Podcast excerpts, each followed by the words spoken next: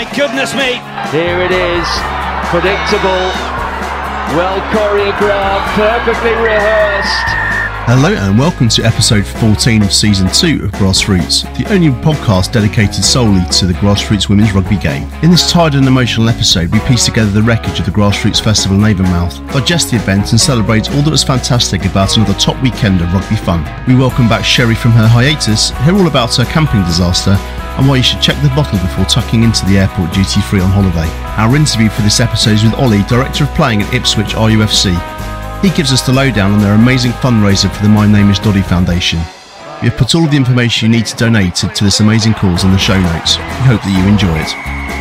22 months out with a triple knee operation. She runs in, tries for fun. I'm Goose. I'm Lou. I'm Molly. I'm Joyce. And I'm Jodie. And I'm Matt. This is Grassroots.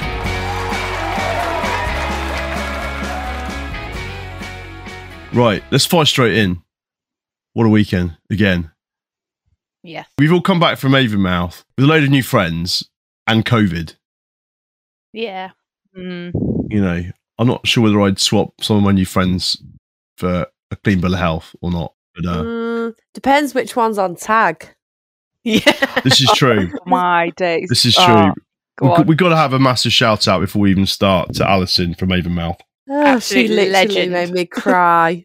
Absolutely had me in stitches on two levels. First of all, well, you guys were on the pitch, but she tried to start a fight with. No, that's a lie.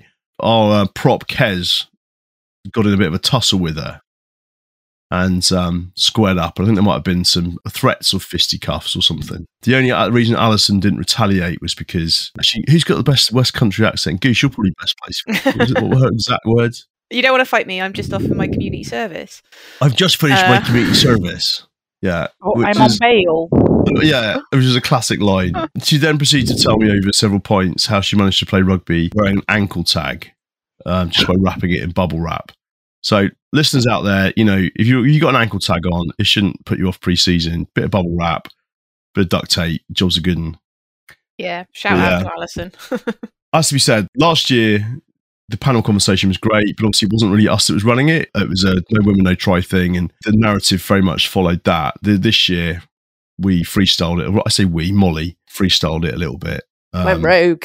Went rogue, and it has to be said, it was pretty banging.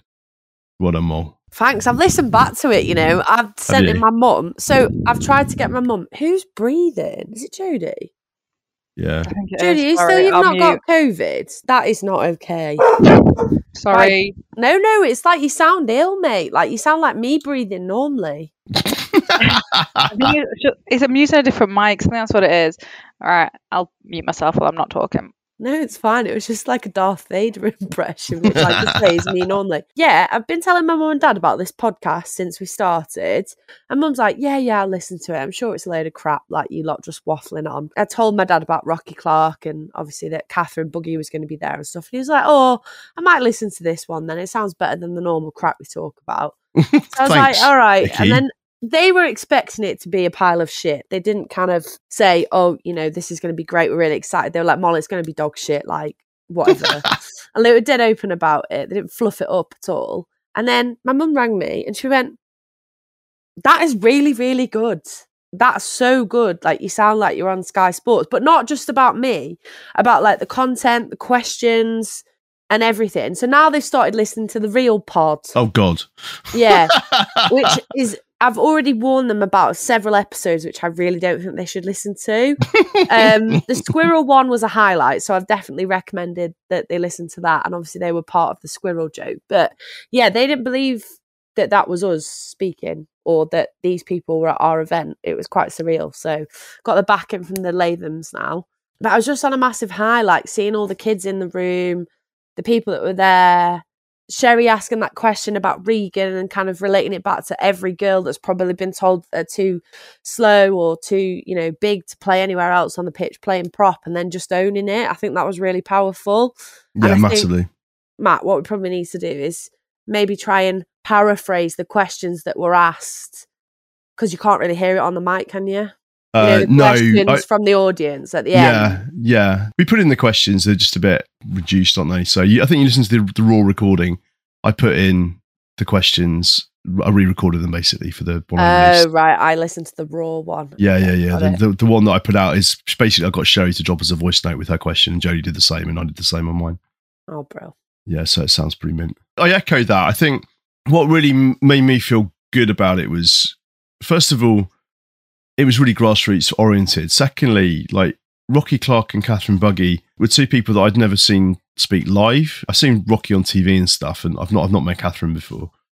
So you're never really sure what to expect. And sometimes these guys can, these sort of celebrity players can go through the motions a little bit, and they can seem a little bit like they're just doing it for you know, just because they've been told to by their sponsor or they get a bit of money for whatever. But it really felt the whole thing really authentic. And I thought I thought Gemma Norton was outstanding. I thought she was really interesting and relatable and passionate, you know, and really just gave a really clear message. I thought that was excellent. And obviously Fiona, you know, even though she's had to go into work with a bag over her foot to hide the tattoo that Goose gave her with a sharpie on her boot.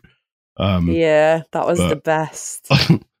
I thought it was fantastic. But obviously, Goose, you know, you were in the audience listening. Yeah. What was your appreciation of seeing those guys talking about grassroots rugby? First off, I think Mole did a fantastic job, and I think there's another career for you there, Mole. Mm. Actually, you could go places with that. You were like fantastic. Listening to like Rocky Clark in particular, I don't know what I expected of her, but I didn't expect her to be that personable. I don't know why. I just had in my head that she's like this highest capped prop for England. I just thought, I don't know what I expected, but I didn't expect her to be that down to earth and that normal. And the same Yeah. really for Catherine Buggy. These are like massive international rugby players, and they were just totally normal, dead sound. Mm. And yeah, it was really it was a really interesting panel. Like no offense to the Rush and her panel from last year, but actually this panel was far far better and far more in touch with the grassroots side of rugby. So it was Yeah. yeah, it was a really good job. I really enjoyed it. Yeah, to make sure I didn't dick, dick around with Lou too much in the audience. And again, like massive congrats to Avonmouth for putting it on. It's hugely stressful, actually. There's people that have messaged me in the lead up saying, "Oh, I'd love to come. I just can't make it this weekend," and oh, you know, I don't really know much about it. Tell me a bit more about it, and all the rest of it. So people are a little bit unsure about going to an event like that, and I get that because if you're going to go and turn up as a random to go and play in a team of other randoms, it, it doesn't sound that exciting, nor does it sound particularly exciting going listening to a panel discussion, even if the, the, the guests are pretty interesting.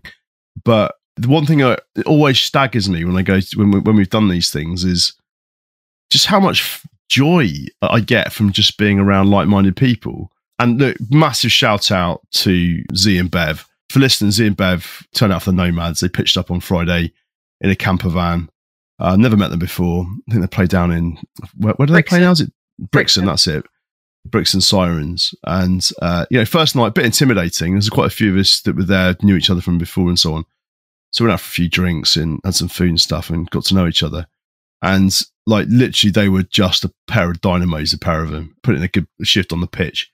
But then, like afterwards, just bonkers, absolute bonkers. And people like that wouldn't have ever met another any other walk of life. So to meet them at an event that we've put on, really grateful for the opportunity for that to happen. Really. So I'm here with Oli. Oli's from Ipswich Rugby Club. Oli, are you- am I right in thinking you're director of rugby these days? Well, the official role is vice chairman of playing, and we have a we have a director of rugby. So I'm kind of more in the administration side, sadly, now as we're stepping away from playing. Did you get your own car parking space? That's all I'm interested in. I know, that would be a pleasure, wouldn't it? I try and sneak towards the front of the clubhouse if, uh, but it's a first come first served. I'm afraid. So you're just sat in the clubhouse with a, a special blazer on. Are you on match day, whining and dining the sponsors? Yeah, I'm not quite Ken Owens yet. I, I you know, with the blazer, I, I feel a bit more at home still with the tracksuit bottoms and the boots on, marching up and down the touch lines than I do at the old players' lunch with the with the old boys in the corner. Yeah, trying to drag it out as, as, as long as I can, being involved with the players. That's it. Once you get to a certain age where playing is a miserable idea, staying in the game somehow is, is good, isn't it? But by the sounds of it, you've managed to do something that gives you an opportunity to inject a bit of passion and also some of your playing expertise into it. Yeah, absolutely. And I, like you say, I think I'm just close enough that you walk away fulfilled on a Saturday and absolutely no wish to go on the pitch myself these days. You know, the occasional run out for our third team who are nicknamed the Mighty, and uh, we enjoy doing that every now and then as a group of old boys, but that's about as far as I go these days. Oli and I used to play together a long time ago for a team called Thamesians in in Twickenham, which uh, they have a, a relatively new and uh, I believe pretty successful ladies section. So uh, you know, shout out to the mighty Tees. Very happy days at Thamesians. It was a fantastic club based in the heart of Twickenham, and uh, we had we had fantastic times down there, didn't we? Occasionally played some rugby as well, from memory. Yeah, very sparsely. I, I, seem to remember more team meetings in the pub on a Friday afternoon that seemed to take precedence over the actual rugby on a Saturday. Absolutely. It was very much a, a local community club, wasn't it? Although I think these days there's a little bit more uh, organisation. So I'd like to think we were part of the trailblazers that created the foundations of the club as it is today. I loved every second of my time there. Like you say, it's run by really good people, really good, passionate guys. You know, the captains ran the club effectively, didn't they? It was just, it was yeah. just good fun. Really good. Absolutely. Fun. Yeah, I'm delighted to see them continuing on their journey and you know, obviously for you know for the women's game there, right in the front and centre of that part of Southwest London too, which is which is brilliant to see. Oli, Ipswich, a big club, isn't it? We've had a little chat before we hit record about the women's section, which I believe is starting to grow. But the reason you're on the call is really to shout out to listeners. I believe you you're doing a challenge at the moment. Do you want to talk us through what you're up to? Uh, yes, we are indeed. So this year, myself and my peer group turned 40 years old and uh, we had a few beers at Christmas time and decided we needed to do a challenge. And I presented to the group this idea that we cycled from Ipswich up to Melrose in Scotland to raise some much needed funds for uh, My Name's Doddie Motor Neurone Disease charity. Um, it's huge, obviously, in our rugby uh, fraternity. We've all followed with great interest his journey and, and that of Rob Burrow and now um, Ed Slater, and indeed seen all of the efforts that Kevin Sinfield's made to raise many millions of pounds now to help charities help fight against this horrible disease. So for us, none of us are very keen cyclists. We're all probably your stereotypical retired rugby players, a few good few pounds overweight, probably not kept our fitness to the level where it should be. And not many of us had seen a bike since our kind of teenage years. So when we came up with the idea, everyone had a bit of trepidation.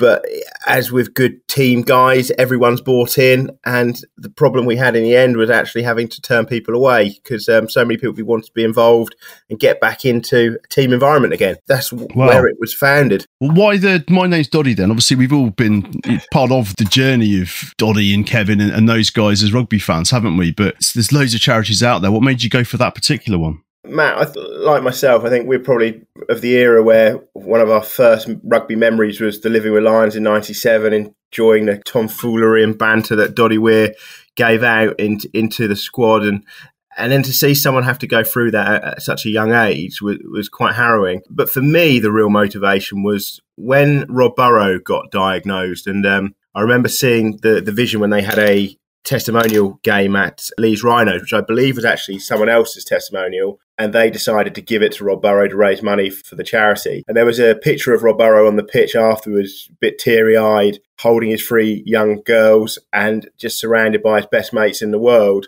At that moment, it just dawned on me that it could hit any one of us at any time. And effectively, Rob Burrow and those guys are the same as uh, as us in a way. You know, we haven't got the Challenge Cups and the Premiership medals, but effectively, when you finish playing rugby, you were all the same. We're all retired guys, all looking out for each other. And when I saw that that image, I just felt that we had to get involved and help. And we keep going back to Doddie Weir's famous um, line that MND isn't incurable; it's just underfunded. I think we've all in the rugby community got got a little bit of um, responsibility to try and build on and carry on the work that Kevin Sinfield, Doddie Weir, Rob Burrow, and indeed in the football world, Stephen Darby, have done to really raise the, the profile of the disease so people understand it more and actually to get people behind it to help raise money. We're by no means alone in doing this. If you go onto their My Name's Doddie website, there's people all over the country and indeed the world who are doing various challenges to raise money. So just something I saw at the, the time of life, and I saw myself in someone, and I thought if it happened to me, I'd want to make sure that they were a bit further down the track with uh, cures and medicines and research. And actually, you know, it's funny you, you say how it hit home on a personal level for you. Just a few months ago, now I was just scrolling Facebook as you do, and um, saw a note from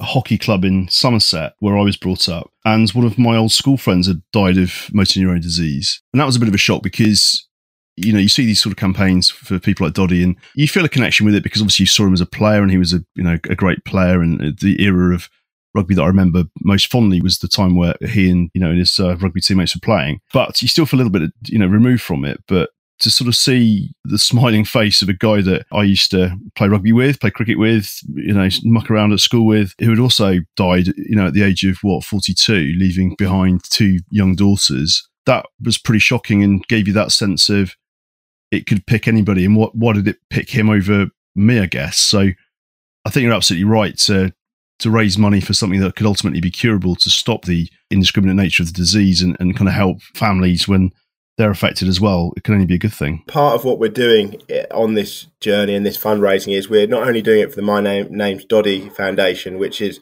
hugely pointed towards the the research and uh, administering grants through the MND Association to help people in that situation. You don't have to look very far around the corner, as you said, Matt, to, to find a connection to to the disease. And in one of the guys doing our ride with us is a guy called Dan Murphy, who was at school with us a few years younger, uh, went on to play professionally at Gloucester. And then became very good friends with Ed Slater. So when we started this, Dan straight away put his hand up, I'd like to be on, and said, Can we do something to help Ed Slater and his family as part of the for Ed campaign that Gloucester are running. And, you know, immediately we said, absolutely, yes, what can we do? So we're going to be donating a portion of what we raise to, to those guys to help in, in that instance. I think one of the reasons you don't hear about it or didn't hear about it as much is because it's one of these diseases where you get diagnosed and before you know it, you're on a downward spiral and, and it's over. The reality is a lot of these people don't live for many years once they've been diagnosed. I think the, the stat is there's only 5,000 people at any one time that have got it. Um, you know, that's not to say that many more people didn't sadly pass away in that in that time frame. You don't have to look very far, and sadly as well in our group, one of the older guys doing it, his mother is currently suffering with it as well. You know, it's it's more common in, in, in the kind of sixties, sixties. I think is is the age range where you can get it. It's become personal as the journey's gone on, which only kind of motivates us more to make sure we deliver. A good friend of mine always said that if you're going to do a challenge and for it to be worthwhile of other people's sponsorship, you should do something that either causes you personal risk to your own safety, you lose some skin, or it puts relationships in jeopardy. It sounds like this is going to do all of those things. Uh, very much ticked all of the above, and I've I've sat with a couple of corporate guys and said, "Oli, unless it's going to cause you pain, we're not interested." And I've kind of the the, the, um, the reason um, we went with the the 400 miles or 100 miles a day is that I kind of googled what was the bike equivalent to a marathon, and it came up with the hundred. And uh, none of us, I think, are any great shape to be running marathons with creaking knees, etc. So we went for the bike, and as you say, there's chafing involved, which is obviously the skin part. And uh, the biggest challenge of it all has been the time. So my mother-in-law said the other day, uh, "Do you think you'll continue doing it afterwards?" I said, "Why would I give something up that gets me out of the house for four hours at a time?" so it's like the new, it's a new. You can just take up golf, Oli. You don't need to yeah. cycle it all the way to Scotland. Crikey. I know, I, I, know, I know. So um, yeah, it is all of the above, and it's it's a, everyone doing it, it's a huge sacrifice. It's it's a lot of hours in the saddle. I think a lot of us hit 200 miles training last week, and we've got to build that up over the next five weeks. So it's a huge sacrifice in your life. You know, most of the guys are professional still and you know working very hard as well and have kids and families so yes the uh, i believe we did a video this morning one of the guys um, creeping around his wife, obviously at home, did a little thank you to his family for all the sacrifices they've made. So, I- indeed, it's uh, we're all uh, pushing our luck a bit at the moment. Absolutely. Well, look, Oli, fabulous cause, and we wish you all the very best uh, for that. We want to see updates on the podcast, and you know we have a, a, particular love of unpleasant injuries. So, uh, whilst I don't really want to see the state of your ass after a hard day cycling, if there are any interesting bruises, grazes, scars, general misery that can spur our listeners on to, do- to donate, then please do send them in. We'll definitely keep an eye on your progress. You'll set, you'll be pleased to know that one of the lads last week had a most unusual cycling injury whilst going down a country lane and managed to get kicked by a horse in the thigh. Yes. So uh, that's the kind of thing we're dealing with at the moment, and everyone's taking reveling in his pain and his unfortunate um, incident as it was at the moment. That's very rugby. That. Yeah, absolutely. And guys, you know, any to follow us, we're, we're all over social media. We're uh, we have a wonderful website that we're adding to constantly called uh, www.all4 the number four mnd.co.uk, and uh, we'll keep posting our videos and our mishaps, our sufferings for you all to laugh at, and uh, hopefully it will kind of encourage you all to uh, to donate. And you can do that via the website and take you straight to the Just Giving page. So fantastic. And I know people get asked for, for donations for various different causes constantly, but one thing I would say about this sort of challenge is it's very much part of the rugby community. The work that the, the Doddie Foundation are doing is is absolutely fantastic. Um, so even a, a couple of quid, price of a pint or something, if we times it by all of our listeners, that's going to raise a significant amount. And we'll no doubt give these guys uh, something nice to, to aim at when it's horizontal hail, a 20 mile an hour headwind, and you've been cycling in the saddle for 80 miles already. Yeah, absolutely. I, I, think we've got one of those days coming at some point. We have to deal with. I very much hope so. Anyway, yeah. I will put the uh, all the instructions of how to donate in the show notes, and we'll put it on our socials as well for for people. So yeah, absolutely, we'll donate myself, and we'll encourage all our listeners to list to, to donate. And uh, we wish you all the very best, Oli. Brilliant. Thanks a lot, guys. Thank you. Very, very good podcast as well. Well done. Matt, just about what you said about the people that kind of turn up to the event, you don't know them and stuff. Mm. The amount of people that I spoke to about life and I'd never met them before. Like it wasn't yeah. just, oh, we're talking about rugby. Oh, I really like the pod. And you absolutely have all that small talk. Like we love what you talk about oh, when you spoke about mental health, that was really powerful. And then I'm like talking to a person that I've never met before about postnatal depression, about OCD. And then the next person you talk to, they talk about, oh, I didn't really have many friends at school. And you end up going through this massive life story. And then at the end, you're having a Jaeger bomb or 10 at the bar with all these people in a massive group. and it's like you've known them for your whole life, yeah. All from talking on a podcast. And the amount of people that said that us talking had touched their life like that for me, That's and scary. it sounds cheesy, but it was like a bit of a oh Jesus Christ, Cherie's touched your life. Like that is, you know, that's quite powerful. But they related to every single person on the podcast in different ways. So Lou's obviously a mum. She's got three grown up ish kids. Um, she's played rugby. She was a prop, so can relate to Rocky. You've got Jodie, who kind of played at uni, lesbian, like, like relatable things for people. You've got Goose, who obviously has played at lots of different clubs around the country. Secret she's played lesbian. lots of di- yeah, secret lesbian. Lots of different positions that she's played. She's moved from scrum half into the forwards. Jodie's moved the other way. You know, you've coached. You've got kids that play different sports, and you know you were pretty good at rugby. Didn't quite make it, but you did a good job. Like there's just so many different people on the podcast that they can relate to somebody somehow. And I Yeah. think that was evident at um, Avonmouth that everybody could relate to one of us. And that's what Yeah. makes us such a good group. Not to give us a pat on the back, but we are fucking Yeah. good. yeah, good for totally agree. amateurs. Yeah. Uh, The other thing I found as well is I had a long chat with with Jen. Admittedly, we were about 15 pints deep at this point and could barely see. But you know, she was showing some some fairly kind of difficult stuff about the way the season's gone and the relationship with the wider club and all this sort of stuff. And it was just like I've heard that story so many times. One thing I love about these events and like connecting with all these different teams up and down the country is so many of the problems that seem massive in our world they're just one step on the journey. You set a team up, you're right, it's all exciting. You're all full of the buzz of this girl cannon, inner warrior, and all of this sort of stuff. And, you know, you build your little team and it's all brilliant. And then you realize that the men's section aren't too happy about it because all of a sudden they can't get strippers into the clubhouse on a Saturday afternoon. You know, believe me, that does happen, by the way, or did. You get the committee that are buying kit that um, doesn't fit the women's section. You get put on the furthest pitch away from the clubhouse because, you know, the first team are at home. Do you know what I mean? All these little things that start to kind of gripe are the same for everybody. But what you find is, is that as you develop as a team, all these little steps that you take forward get you closer to the end goal. The end goal is a thriving women's section that's self sustainable, with a pipeline of players, with coaches that are dedicated to the women's game, totally integrated with the, the men's section, sustainable financially, with kit that represents who you are and fits, with your own sponsors. Like all of that is the ultimate end goal of where you're going, right? But to get there takes all these little steps. And it takes all these bumps in the road and all of these frustrations that are the same everywhere you go. Everyone you speak to that's been through the journey of setting up a women's team talks about the same things. Facilities aren't right. We're put on a training day we do that doesn't suit our needs. Players come in and out. You know, the coach can't coach women, etc., etc. right? It's just the journey and like hearing them, people like right in the middle of a certain stage, it's really nice to be able to help out and actually give some advice. So I feel like when you're in your own little corner of the country, the world, your own team, you feel like you're fighting these battles alone. Yeah. Like you have all these hardships just trying to get bins in the toilets for the girls, for the women. It's such a hard battle. And then you go over and someone else is fighting that battle and you kind of feel like we're all doing this. We're all playing our little part in our own little corners of the country to bring the women's game forward to highlight it as a whole. And I think that if you listen to this pod, go to a rugby event. Any it doesn't have to be ours. Go to one of them. You will you will feel heard.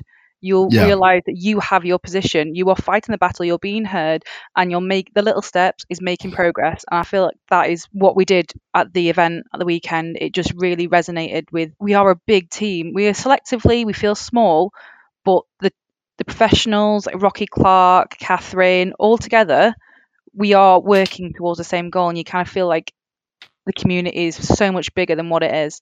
It's big, but it's bigger than you can ever believe. Yeah, massively. He's allowed me to go up to the mountain. And I've looked over and I've seen the promised land. I, the rock, I, the river, I, the tree, I am yours. Your passages have been paid. Inch by inch, play by play, till we're finished. The Greeks had Socrates, Romans had Cicero, the French Descartes, and this is the Shakespeare of grassroots women's rugby. This is where legends are made. Chez says. I don't even know what podcast is. And you've recovered from the Avonmouth experience. Yeah, I was uh, I was all right. Bit tired, you know. Not much sleep took place. It's not easy when you're sleeping on the floor in a damp awning. I basically woke up in an otter's pocket. That's how it felt. So yeah, for listeners then, Cherie, I think we need to revisit your approach to camping that weekend. Much trauma was caused by you. I think it all started when I asked you, Maggie's coming. Have you got a tent, Batty? Yes, I've got a tent. How big is the tent? It's a two man. Actually, oh, will it definitely fit me and Maggie in? Yeah, it's basically a three man. They were your exact words. It's two, if not a three. Now I'd say three, if not a four. It's a three man tent. Yeah, in your opinion, was it a three man tent? I brought a single bed which didn't fit in. Which men are you talking about? I wouldn't describe myself as a small human being, right? Exactly. Whilst I don't quite have the dimensions of your husband, I'm not what you might call small. And I quite successfully slept in it with my son, who's 15, who's also pretty tall. You literally must have been on the floor on top of each other. We could have had another person in that tent. Oh, I'm not going to say a big person. We could have had a, A leprechaun. a Lucy or somebody in, else in that tent would have been fine. And we could have, we had room for our baggage. It was quite cozy. But what went wrong then? Because you saw it with your eyes. Well- that was a single bed. It was just high. It was just single. What went wrong, Cherie, is when you said to me, I've got a large air mattress, nothing quite prepared me for what large air mattress looked like. It looked like one of those life rafts that they use on ships to try and save people when it's when it's sinking. Out the Titanic, the one that got Yeah. 60 of the passengers in. It could quite easily transport some illegal immigrants off across the channel, that mattress. It was labelled up as a single. Granted, it was high, but it was only single size.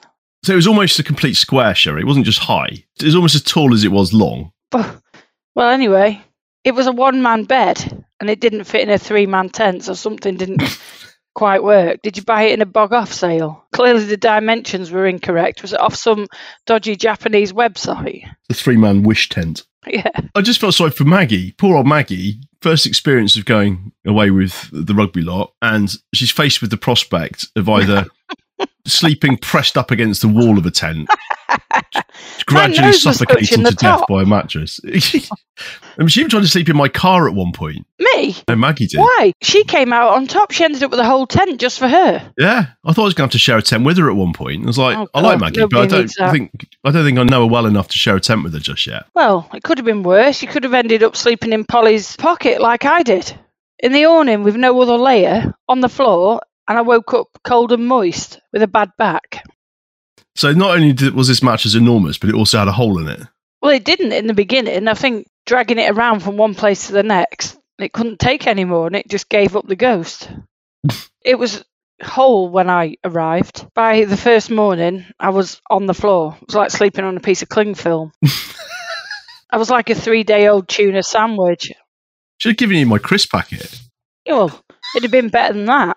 It was disgusting. I was wet. I was flat. I couldn't move. I couldn't stand up. Everything that could be wrong was wrong. So I had no choice than to sit and open a can of Strongbow at 7 a.m. and get a bit of Dolly Parton on. No electric, no running water. So Molly woke up to you pumping an air mattress up at five in the morning while singing Dolly Parton and drinking Strongbow dark fruit. and drinking Strongbow.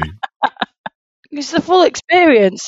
so the lesson here, Cherie, is I think next year we need bricks and mortar. I'm taking a gazebo and an awning next year. Not an awning, what Yeah. they called it, a marquee. That's what I'm taking. Yeah. I know someone who hires, does them for weddings, so I'm going to take that. But knowing you, you'll- you'll find an air mattress that's even bigger than that one and still have the same problem. I'm going all out next year. I'm having electric, a microwave, Freeview, the lot. I'm not messing about with that. to hire a camper van, that's what we need. Bev and Z, they look pretty comfortable in there, don't they? Luckily, they had electric to pump up my bed. That saved me about three hours, but then it went down anyway. Holly wakes up at 3 a.m. to ch, ch, ch, ch.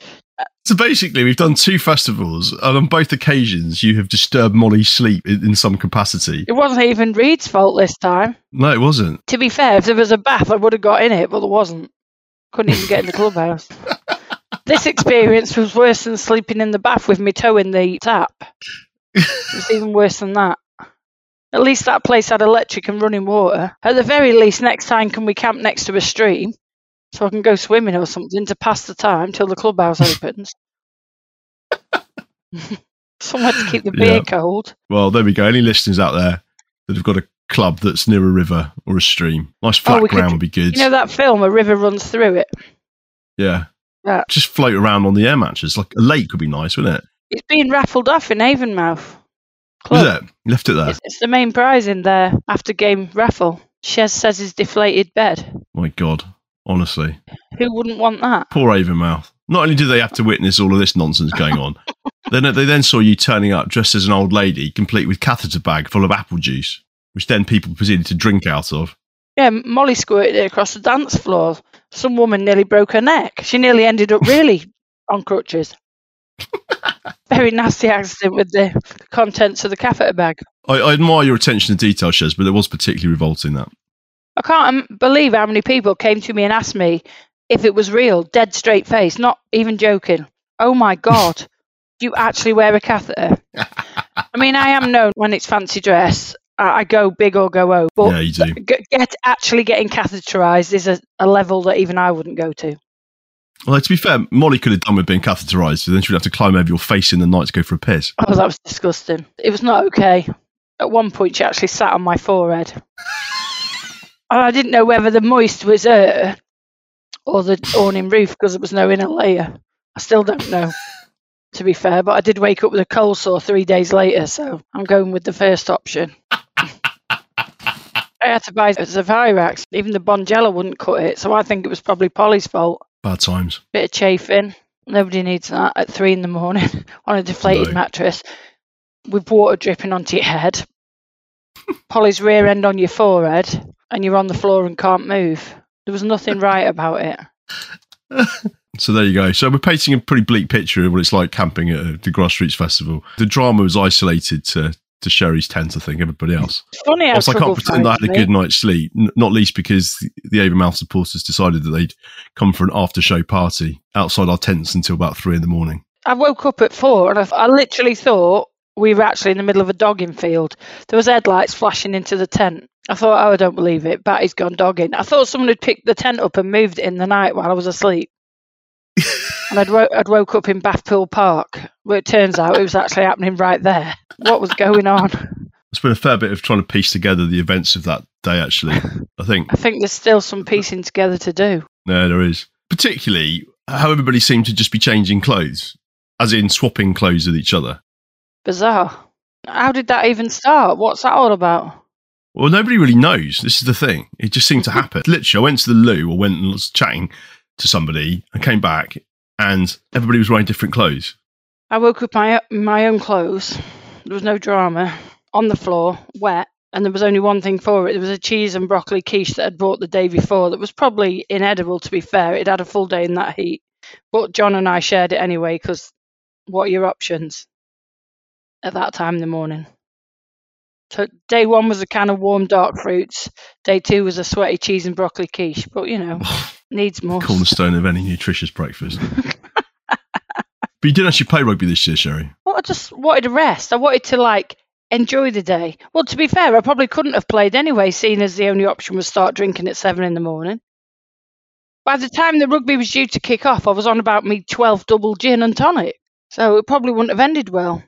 I just No, thought, do you know what? true. I'll, I'm going to take it all in this time. What was it like meeting Rocky Clark and people? Oh yeah, it's really good, really cool. It's really good to hear from people who've made it to that level, but they're just so normal.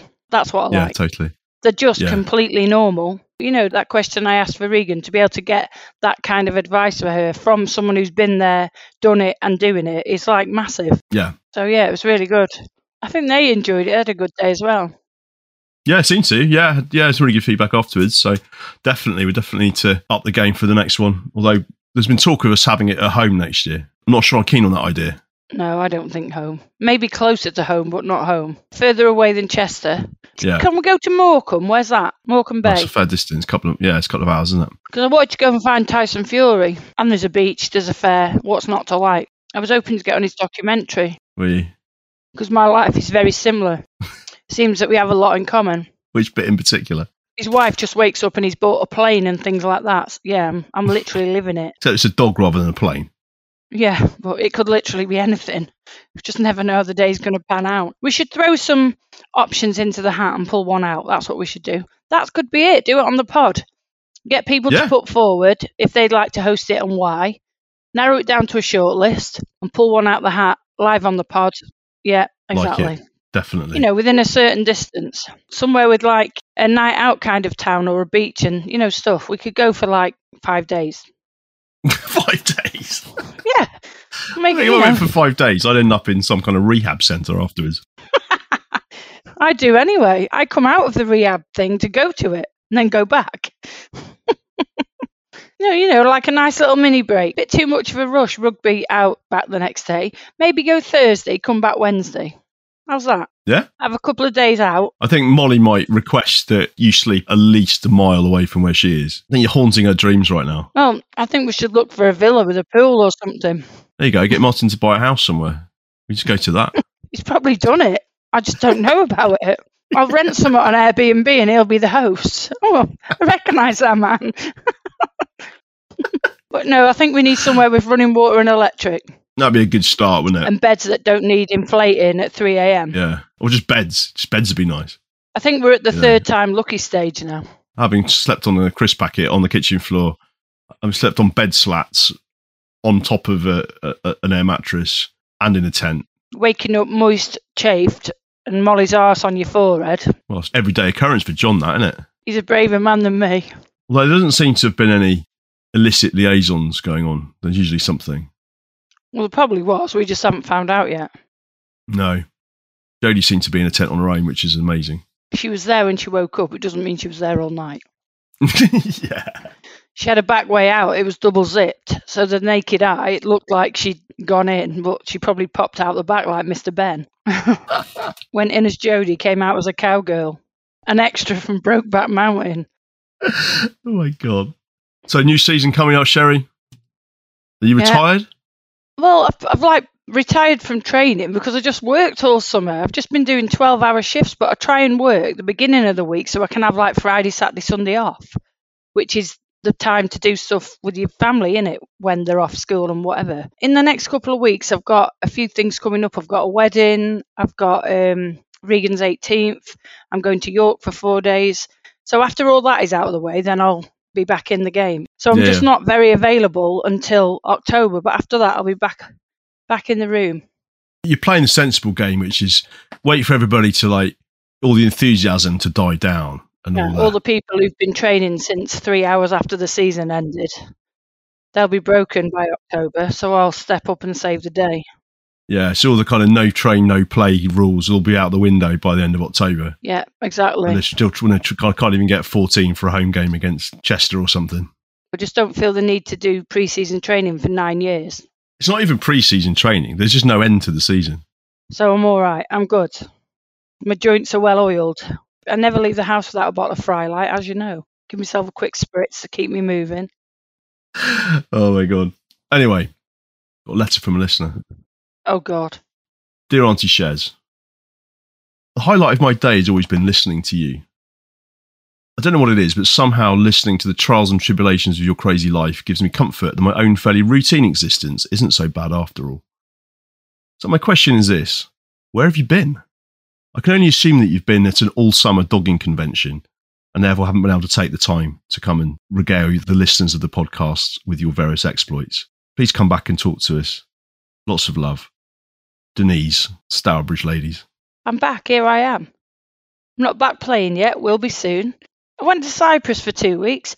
I think I think we need to throw in here, Batty. Do the listeners know? Maybe the listeners need to write to you. You know, when you ring me at like eight forty-two on a Wednesday morning and say, "Can are you ready for the pod in nine minutes?"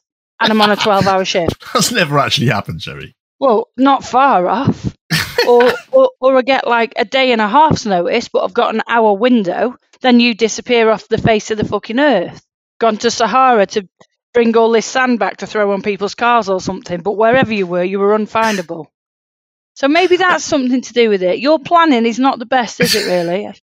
So I had four days in the Lake District without any phone reception, which this this accounts for the time where I was apparently off grid in the Sahara Desert.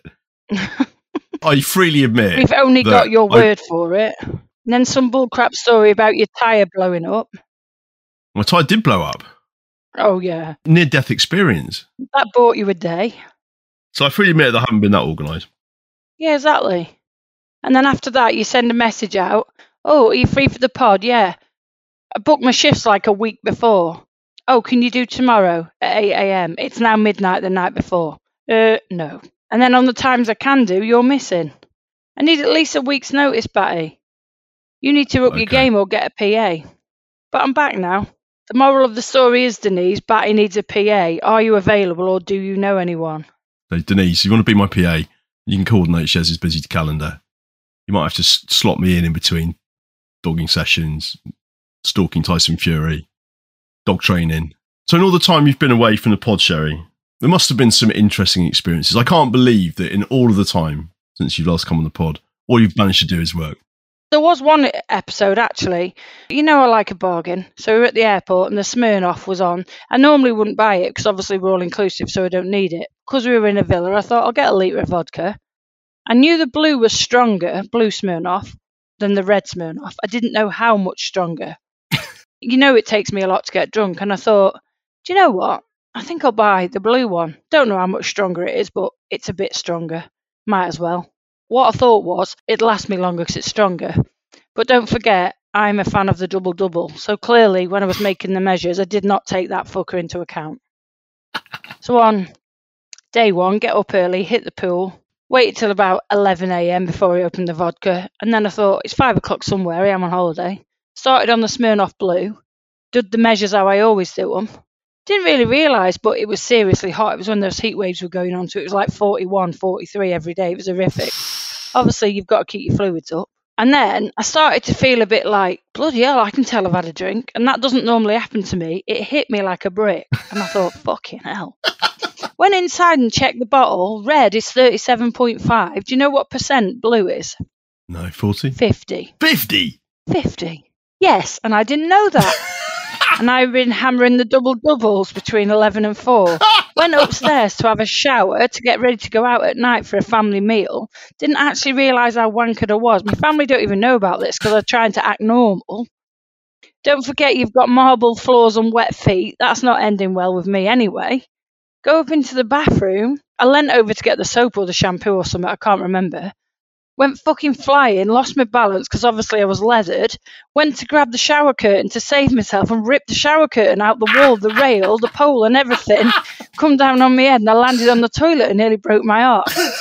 But luckily, they don't know anything about that. They will now if they listen to the pod. I was like, Jesus Christ. How did the you explain that one away? dropped.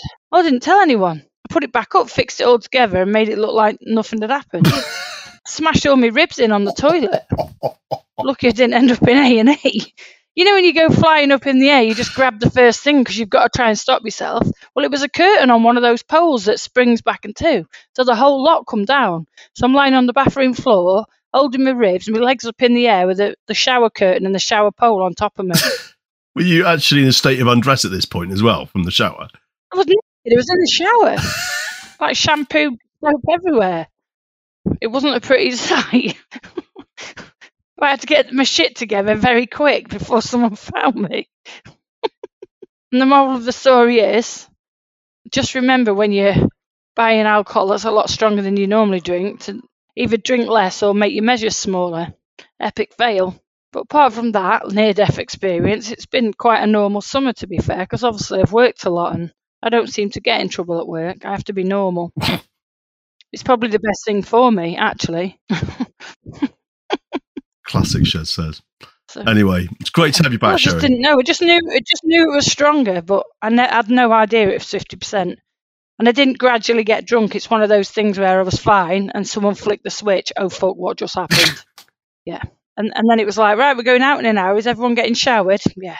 Great. Bang. what was that? Oh. And I'm lying on a marble floor with my feet wrapped round my head. it wasn't pretty. Sounds like a job for Pim and Pam, that.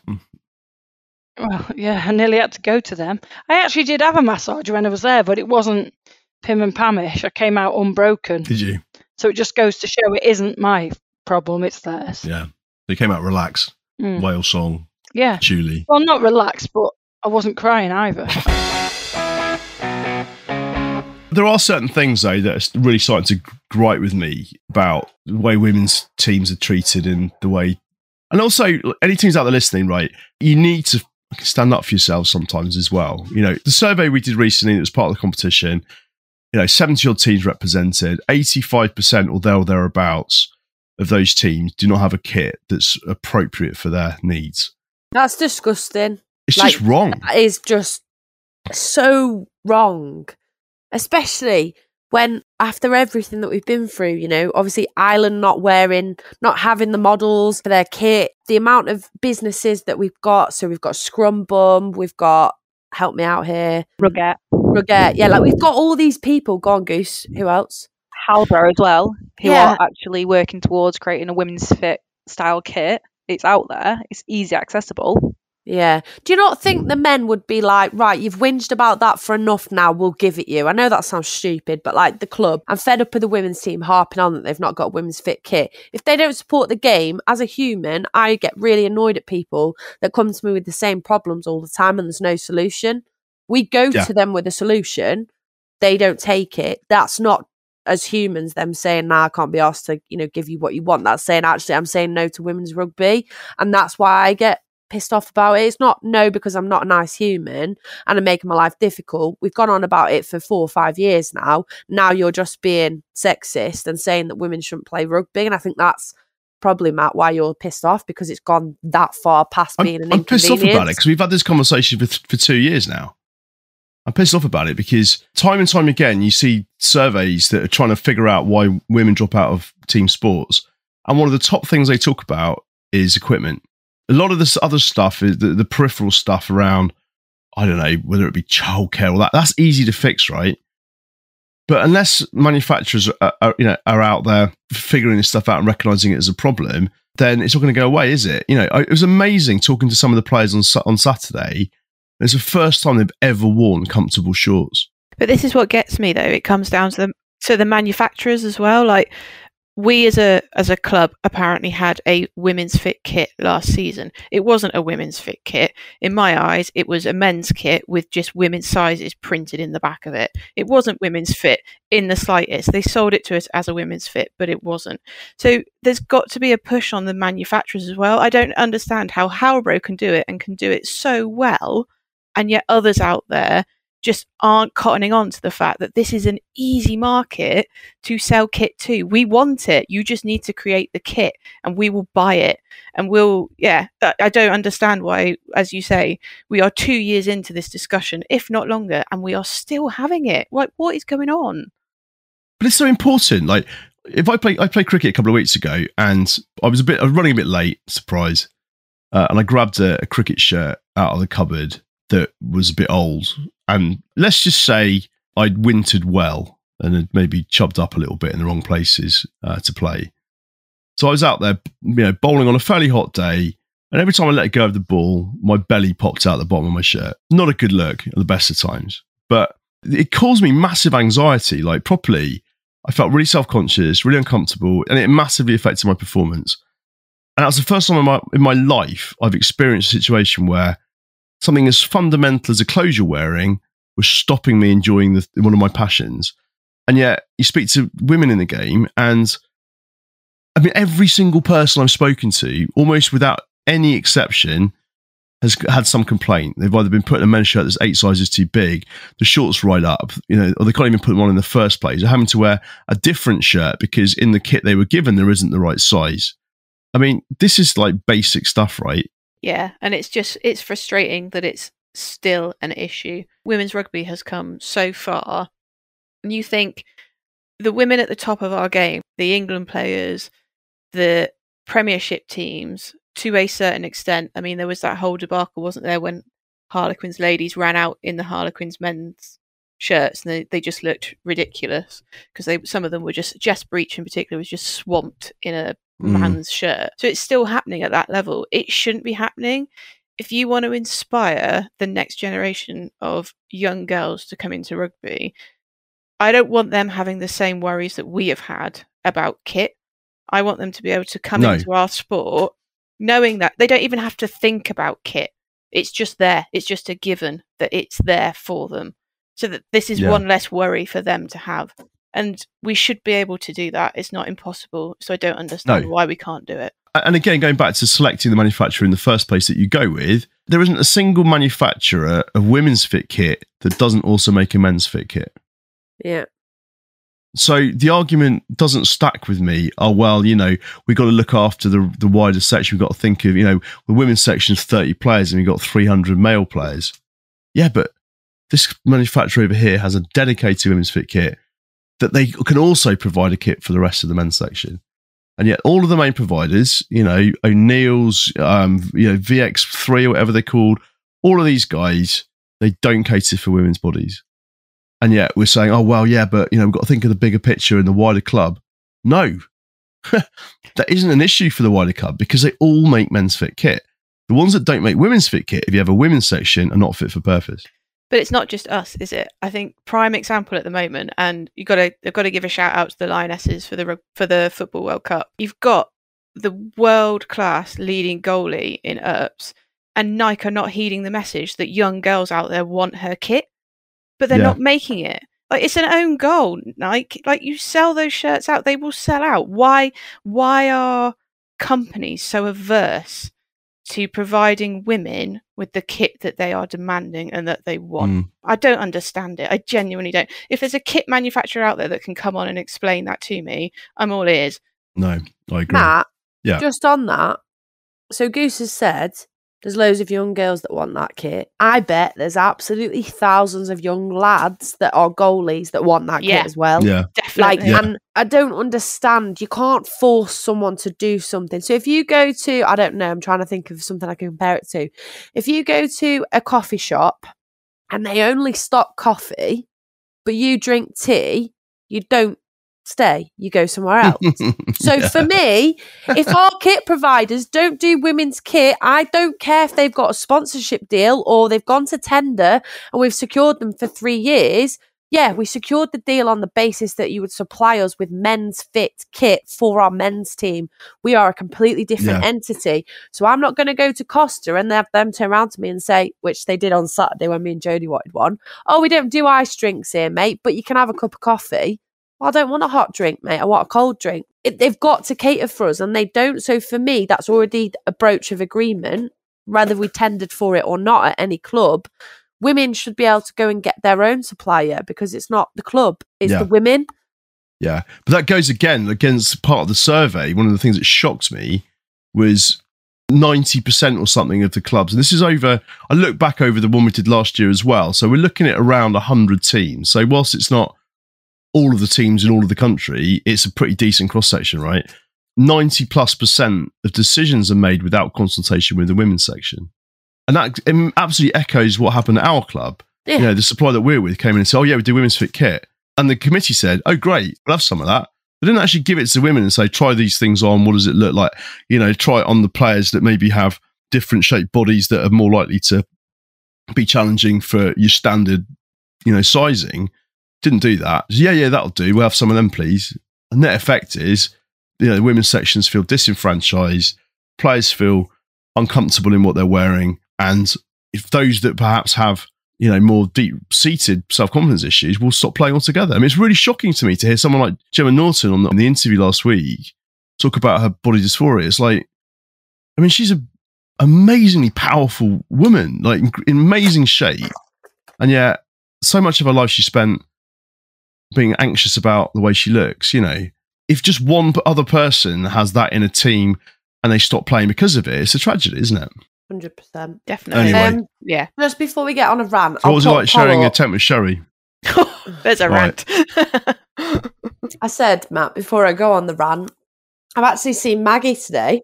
I Have seen you? Maggie today, she? Yeah, She She accosted me. Yeah, she accosted me on the Barony while I was walking the dog, and I was like, "Hello," and she's like, "I'm coming down to watch you on Saturday. I fucking loved it." So she's now coming to watch us play rugby. for Maggie. Yeah, like Fair play to Maggie, actually. Shout out. So for listeners, Maggie is a friend of Cherie. She's not a rugby player.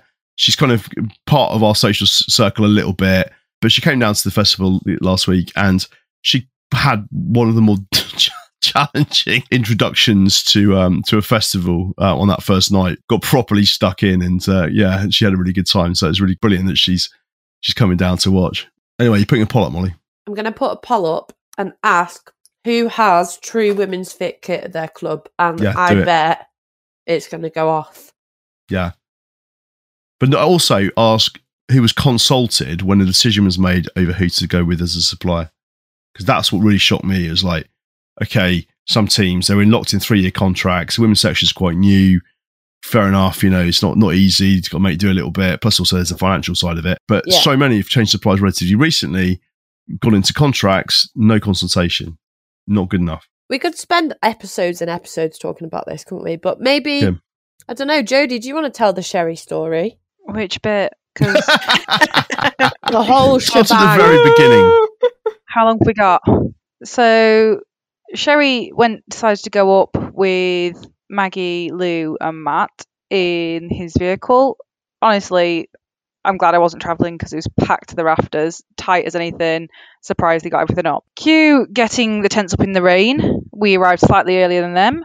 Was it Matt that provided the tent? Yeah, I did. for- Yeah. Yeah. So we go back a step. Cherie texted me in the week to say, Matt, have you got a tent I can borrow? I said, yes. She said, is it big? And I said, well, it's three man. I said, what, why do you need it big? She said, because I've got a big mattress. I said, yeah, well, who are you sharing with? Oh, me and Maggie. It was like three man tent, her and Maggie, big mattress. That should be fine. Yeah, absolutely fine. And then as she's put the tent up and starts pumping up her mattress, which I can only describe as a sofa, a two man sofa, it was three foot deep, three foot wide, and about seven foot long. it was ridiculous. She's trying to ram this into this air quotes three man tent. It was just not going in. It, she was trying to ram it in, wasn't going to fit. Even if she did get it in, which I think she did try to, and it was hanging out the tent. Maggie wasn't going to have anywhere to sleep. So there's a whole argument about where Maggie was going to go, where Cherie was going to go. It could have been solved easily if she'd have gone, no, it's all right. I'll just get rid of the mattress. I don't need it. It's massive. There's a perfectly good mattress there, spare one, a little bit flatter, you know, like two inches, which is completely necessary. That's fine. And no, wouldn't. Was adamant she was keeping this mattress. So Molly, stupidly or kindly, however you want to phrase it, allowed Cherie into her atrium. I don't Uh, think Molly had much of a say in it, did she? I think Cherie basically decided that that was the only fix to the problem, Mm. to sleep in the porch of Molly's tent. Yeah, Molly was having John stay in her tent as well. So yet again, after the second year, Molly has had Cherie as a guest in her room with her boyfriend. Was there any snoring this time or staring at you? So the thing that I found staggering about it was the fact that there was a simple solution to the problem. Cherie not to use her mattress. Yeah, she could have given me her mattress, which would have fitted nicely in my tent, and she could have used my mattress, which was perfectly comfortable. Plus, it was very comfortable. But no, True to Cherie. yeah, she revisited the the sleeping arrangements of last year. So how, how was that, Molly? Actually, Yeah, so the fact of the matter was that Cherie's mattress was in the foyer slash porch of my tent, and there was no way to climb over through the front entrance to my tent without literally straddling the air mattress. And I mean like full straddle because it was that big. So Cherie proceeded to put all her belongings in my section and said, "Oh, we'll use that as the the space to store stuff." So I was like, "Great, so that's even more space gone for me." And then she said, "When you need the toilet in the night, don't forget to wake me up. We'll go together." And I was like, "Cherie, there's no possible way I can get out of the tent without climbing on top of you because you've blocked the side entrance to the tent." with the frickin' mattress. So there was no way out for me. It was a massive fire hazard. And then Cherie, in the middle of the night, deflated. So her mattress just deflated. So when I rolled over to look like if Cherie was still alive, Cherie was on the floor with the two sides of the mattress like poking up. And she was literally sunk into this inflatable mess with all her princess blankets and everything else, her eye mask on and her earplugs on so she couldn't hear me snore. And before she went to sleep, she said, Can you keep it down, Latham? And I was like, This is my tent. Like, this is my tent. This is why I wanted my own tent because I know I snore. On the second night, I was obviously KO drunk, just passed out, knackered after the day. John and Cherie are having a 30 minute conversation about the people that got brought back to the campsite and saying what crap choice in music they got for 30 minutes. And they're just having like a proper lovers conversation while I'm in the middle snoring. and then Cherie proceeded to want to pump the mattress up with Jodie's pump at 5 a.m. in the morning. So then we were all awake, still pissed at 5 a.m. with no air in the mattresses. And Cherie then decides the porch is in fact not waterproof and she agrees with me. dear God, So yeah, it was quite an ordeal. it's quite I'm, a sight. I'm not having third time lucky. Like I'm literally not That's having it it in now. my tent again. No, And I'm that's getting it. Next lodge. time, she's responsible for her own accommodation plans. What happened to Cherie's tent in the morning, though? Uh, sorry, Cherie's mattress in the morning. Molly and I had had enough at this point, so we uh, we, we took the, the mattress for a little walk and um, hid it in the middle of a rugby pitch, some distance from the tent. Yeah, I knew shit had gone wrong in the night when I turned up on Saturday morning and Cherie's bed was in the middle of the opposite rugby pitch. I was like, oh, something's gone wrong here. yeah, it was emotional. And then to, to cap all of this off, the kind of after match uh, dress code for the Nomads team was gr- dress as your granny or granddad in my case, which we all, you know, we all did a reasonably good job of. Although Goose, I don't recall you having a con. I did for a bit, and then I, I sat in a really wet patch and like soaked through the outfit. So I was just I was miserable and tired and wet at that point. so probably like a proper old person. Let me propose a hypothesis, and Molly, jump in here if you think I'm going too far with this. So this is my hypothesis that Goose intended all along to slope off back to Devon after the game, never had a costume in the first place, and then was persuaded, cajoled, But bullied basically to I stay. told her. Yeah. Yeah. I told her, no, When she was forced to stay through peer pressure and general abuse, she had no costume. That's what I think happened. There was never a costume in the first place. nah, There's you're always wrong. an intention to slide away in the night. No, no. I think she did have the intention to stay because I supplied her with her nightie. Yep. However, I went a bit rogue in the changing room and got my headscarf and grey painted on me by our, our friends from the camper van. So I was quite lucky, whereas Goose only had glasses, a necklace, and a nightie, which I brought her. So have you still got that, by the way? It's in the box of kit, Batty. I need to get it back from you. Is it that You green do, thing? You need to wash it. Yeah. Yes, I'm I use taking it to that clean on my holiday. golf so I clubs on the every day. beach, innit? No, you Stop didn't. it. Batty. Stop it. did. oh, I did. God, I It's don't, getting washed, I don't don't want it back. Bring it on Saturday and I'll wash it. Jesus Christ. Um, but Matt, I have got a bit of a confession to tell you. Oh no. So, you know, on Sunday when we were taking the tents down, Yeah. Cherie and Maggie and me were at our tether's end with the whole just camping situation. So I can't promise the tent is folded to any amount of goodness, and it's just been shoehorned in. And someone without naming names said, sounds like a batty problem to me.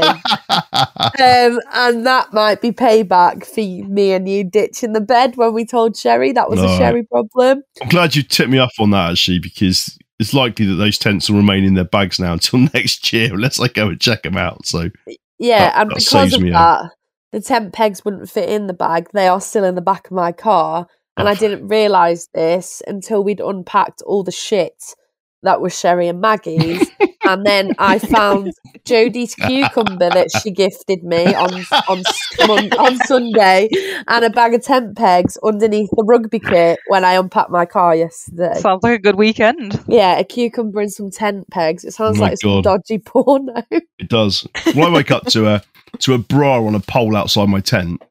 So Yeah. yeah, Do we know where it came from? I know where it came from. I know whose it is. It's Katie at Avonmouth. Are you What I don't still back? don't fully understand is a why she wasn't wearing it, b how it came to be in my possession, c how it then came to not be in my possession, and then finally how it found its way back to me. Now I suspect, in fact, I, I know that Z and Bev had something to do with this. Jodie's just hmm? confessed you had something to do with it. I've got nothing. I had nothing to do Nope. with it. Have you Nothing not? to do with it. No. But All right. did you hear what they were going to do if I got the ball?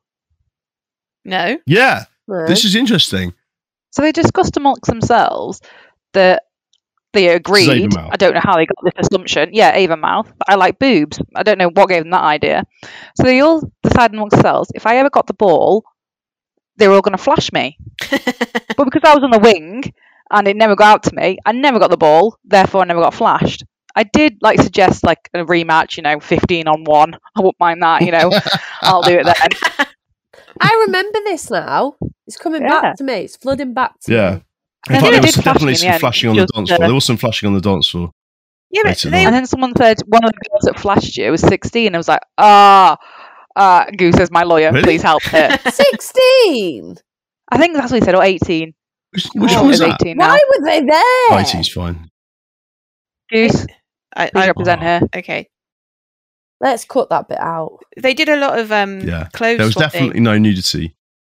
There was a lot of clothes No. swapping. I don't, again, I don't know I how or why that, that. started.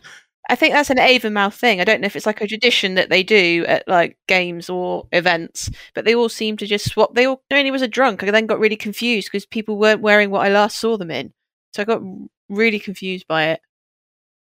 But worse than that, so Jen, you weren't when me saying if she, she's size six, I'd be amazed.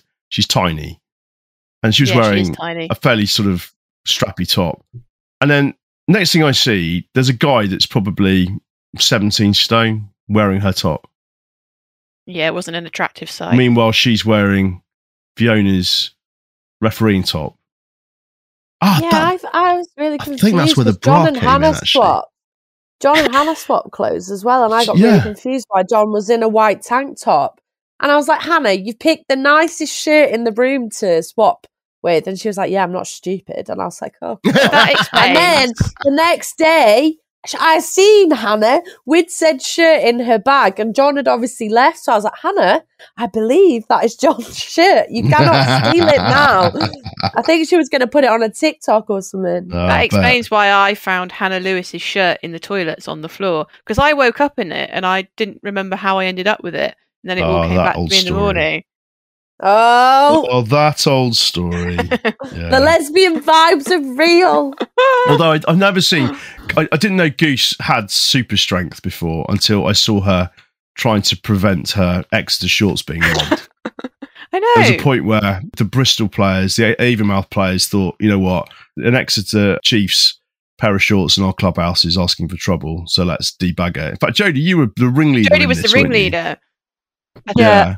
Think, I think did try, but there was three of us trying, but Right, like, Goose, to be yeah. like Goose, demonstrated some serious. Like a, you know, when a, a drowning man has a strength of ten tigers, it was a, it was a bit like that. you weren't having my shorts. Is it because you were wearing some granny pants? Or No, I had oddballs on, you so. I would have just been representing. But I don't know if it was payback from Jodie from when I was reveling in her misery when she was trying to peel those eyebrows off of her eyebrows. Ah, that was pure panic. So as far as my like, granddad costume, well, I say granddad costume, I had very underprepared. So I'd like robbed a shirt off Hannah and some braces, and then robbed some eyebrows off. Well, they're supposed to be a mustache off Sarah.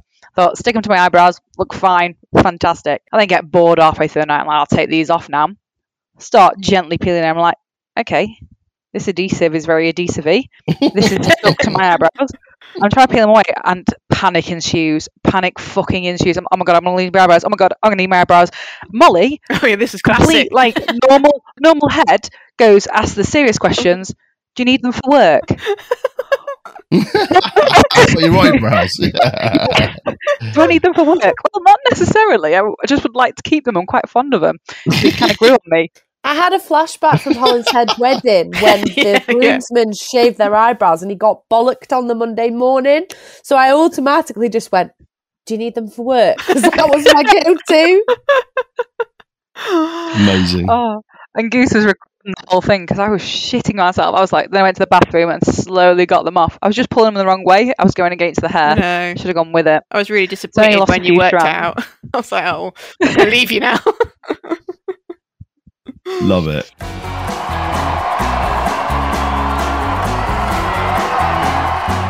This is Molly's Grassroots Salutes. And what have you got in the way of grassroots salutes? Because I've got one as well. Have you got one, Molly? Yes, I have. I put it on the Instagram this morning, and I've now recruited them for the documentary. Excellent. So, um, Stanford Sirens have been doing recordings of themselves at training, and it was their captain that did it first. And it basically is like inside line this siren, and I thought that was pretty epic. So, they're basically going to be recording each session little snippets. So, I wanted to give a massive shout out for them because I think the content is amazing, and they are keen to be in the documentary and send us some of their footage that they've got. So shout out to them. Brilliant. I'd like to do a shout out to Darren the Pasty Man. So, for, Oh, those, of, for those of you who haven't listened to some of the older episodes, Darren's a coach at, at Stourbridge Ladies down in the West Midlands. And uh, Darren was a, an avid listener, came on the pod for an interview, generally a bit of a super fan, um, was pretty good at sending us the odd meme and things like that. Anyway, he vanished off the face of the earth, you know. So there was me thinking, you know what, the bastard's died, or he's lost interest. He's listening to another. He's probably listening to I don't know the good, the bad, the the rugby or something like that, rather than us. I was like, you know what, he's dead to me. But lo and behold, out of nowhere, I got a little voice, a little um uh, WhatsApp message from him with a video, and I was pretty busy, so I didn't watch it straight away. He sent a little message saying, "Hi, how you doing?" And I I, I replied, and then I, I just thought, oh, I haven't watched that video. I watched his video, and it absolutely made my day. He basically made a little video for the pod, uh, apologising for his lack of engagement and saying that he'd had a busy time and Stourbridge, by the sound of it, had a difficult season and all the rest of it. And uh, just to say, you know, he still loved us and, you know, our relationship was still as strong as ever. So it, it properly made me, me smile. It was one of those days where I had a pretty crappy work day and, you know what, things like that make a massive difference in your day. Sometimes just a little bit of fun and a bit of laughter and just saying thanks and all that, you know. So, Darren, you know, you're a great guy. Can't wait to have you back on the pod to talk about Stourbridge's season, even though it sounds like a bit of a shocker. Massive thanks for doing that. Can we publish it? Is yeah, it we probably could actually. Yeah. If we edit it, could we publish it to everybody? Yeah, we probably can. Yeah. I'm not sure there's anything particularly sensitive in it. So, yeah, for sure. And I think last thanks really is to everybody that came on Saturday. You know, it was a one of the more challenging events to organise. I think we got the, the, date wrong a little bit. There's quite a few events going on. A lot of people had pre-season friendlies and so on. Uh, so it's quite hard to, to get the numbers that we wanted. But in the end, we got a good number of people to come down and celebrate the day. And to everybody that made it, particularly the Dursley team, actually, I must admit, I probably was a bit lacking in my uh, thanks for Dursley on Saturday because, uh, you know, day's are very busy and you, you kind of forget sometimes. But, you know, they, those guys came along they had an event clashing at their club, which meant that they were split, you know, being pressured to go to their event and come to our event and all the rest of it. So the, the ones that turned up to, to Avonmouth uh, ended up playing for the Grassroots Nomads, did a, put in a great shift against a very good team, actually. And massive thanks to Dursley, massive thanks to Avonmouth. Obviously, the Nomads, brilliant to see you all again, particularly those that we saw last year, you know, for them to come back again uh, Nick and Stephen, you know, fans of the pod, not rugby players, but just enjoy listening to us chat and came down and joined us for the weekend. It was great to see them. Um, and really everybody that made it the success it was. And Matt, we have to give a special shout out to you. Yeah, definitely. Do you well, want to say you know. thanks? You know, whatever. You made it all happen. No, without you, Matt, we wouldn't have done it. Like, none of this would have got off the ground. We'd have all just been talking about it in the Rifleman still. So don't play yourself down. Thanks, Mo. However, news in, fresh off the press. Nike agreed to sell Earp's number one shirt Yay! in. Wait for no, yeah. no, no, no, no, no. Wait for it. Oh. Inverted commas. Limited quantity. Ah, there we go. Oh, Nike! An absolute way to put something amazing yeah. and then take it and away. Then shit and all you know, over it. Yeah. And you know what makes me piss? And I know this isn't intentional quantities ends with titties. And I just think it's like, come on, could you not use a different word? Yeah. Oh, this is no. true. Speaking of titties, Molly, first outing of the new sports bra, how was it? Oh, yeah, it was really good, actually. But I'm glad I didn't get my baps out because I don't think I'd have gotten back in. I genuinely got my sports bra out, but if I'd have got the boys out, they wouldn't have gone yeah, fine. However, now my backache, I'm like, is it my bra? Is it COVID? Is it, you know, having a glass back after lying on the floor after Cherie purposely deflated my airbed? Jury's out. But yeah, we got the first proper outing on Saturday. Nice. I think that's so definitely another episode right there, isn't it? Definitely. There's yeah. quite a lot of discussion bras. about sports bras. We've done it before, but I think it's definitely worth revisiting. Look, on that note, thanks for listening. New season's rapidly approaching, so we'll do a, a pre-season opener at some point in the next couple of weeks. But yeah, good night. Knock on, knock off. Yeah, oh, where shit, is knock, knock on, knock off? You have you done one? Well, I did one for uh, Saturday. Oh man, I'm just going to reuse that one. Oh, we'll do it next time. i have got to go. Really. Yeah. Okay. Yeah. All right, Jodie. Thanks for doing knock on, knock off. You're welcome. Thanks, yeah. Matt. For forgetting Jodie. Made her feel All this right. small. Yeah. Sorry, Jodie. Bye. Adios, amigos. Bye. Well, that takes us to the end of this pre season friendly of an episode. We hope you enjoyed it. We also really hope you can donate to the MND fundraiser. The web address is www.all4mnd.co.uk. The 4 is the number 4. You can follow their progress on the site and also on their social media. Don't forget to like, share, and give us a rating on Apple, Spotify, or wherever you get your podcasts. A brilliant finish. This is Grassroots, women's rugby from the roots up.